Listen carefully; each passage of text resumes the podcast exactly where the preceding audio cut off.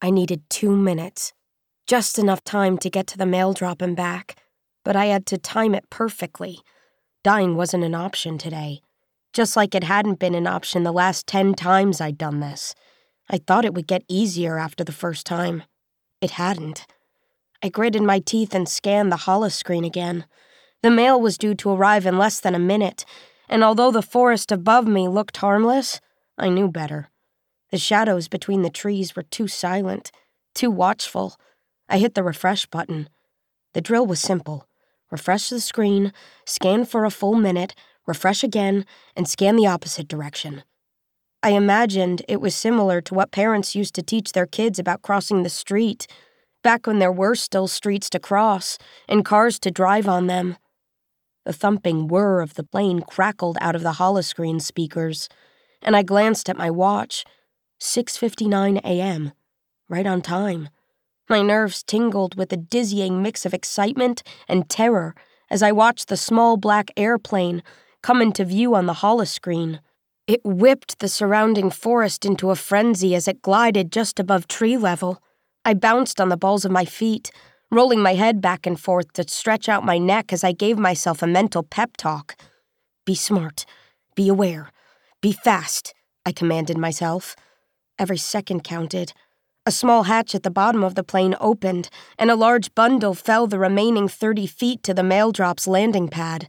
The plane quickly regained altitude and zipped away over the trees toward the other side of the compound, where it would pick up the outgoing mail. With one last look to confirm the coast was clear, I clambered up the ladder, unlatched the thick metal plate that served as the compound's entrance, and launched myself from the hatch. It was like entering another world. After the silence of the tunnel, the buzz of insects was almost deafening. My feet dug into soft, damp earth as I ran and the humidity made the air heavy in my lungs. I felt alive. I felt exposed. The mail drop was located 100 yards to my left, and I reached it just as the lid was starting to close. The mail drops had been designed back when our founding fathers had believed that the human race would be able to live at least part of their lives topside. They'd been wrong. The drops had all been re engineered over 50 years ago so that no one had to risk their life venturing above ground. But there was a 30 second delay before the mail shot underground to be sorted and searched. 30 seconds was all that I needed. There were at least 40 packages and letters, and I pawed through them looking for the Marine's official seal. My breath caught in my throat when I finally spotted a large bundle with the black circle and golden arc on the side. Jackpot. I grabbed the package by each end and ripped it right down the middle, hoping the Marines would think it had broken open when the plane dropped it.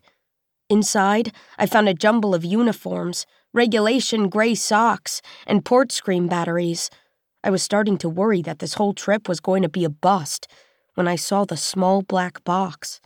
I scooped it up, feeling an almost painful surge of hope in my chest. The tiny devices were used to pass information and messages between the compounds. This one's rubberized case was roughly the size of a deck of cards and was made to protect the data plugs on the inside from the jarring airdrop. I was already pushing it on time, but I jerked the scan plug out of my pocket and jammed it into the side of the box anyway. Maybe this time the box would have something. Five seconds later, I downloaded everything the information box could tell me.